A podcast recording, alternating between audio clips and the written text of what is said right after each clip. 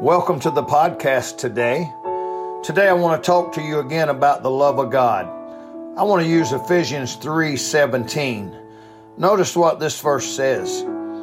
That Christ may dwell in your hearts by faith, that ye being rooted and grounded in love. The word dwell in the Greek means to settle down or to reside. Let me ask you a question. Does Christ dwell in your heart? Is he at home in your heart and life? I don't know about you, but there are many places where I've gone in my Christian life and I feel out of place. In fact, the moment you get there, you know you're out of place. Then there are places where as soon as you walk in, you feel comfortable.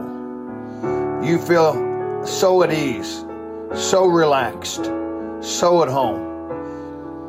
Notice this verse says that Christ may dwell in your hearts, not in your head, but in your heart. The heart is the seat of affections. Where Christ dwells, love will be there. Love for the Savior, love for the saints, love for the sinners, love for the service, love for the sermons, love for the songs. Does Christ fill at home in your heart and life? Can He dwell there freely? Can He be in charge of your heart and life? Notice the last part of that verse says, being rooted and grounded in love. If we could really get rooted and grounded in the love of God, what a difference it would make.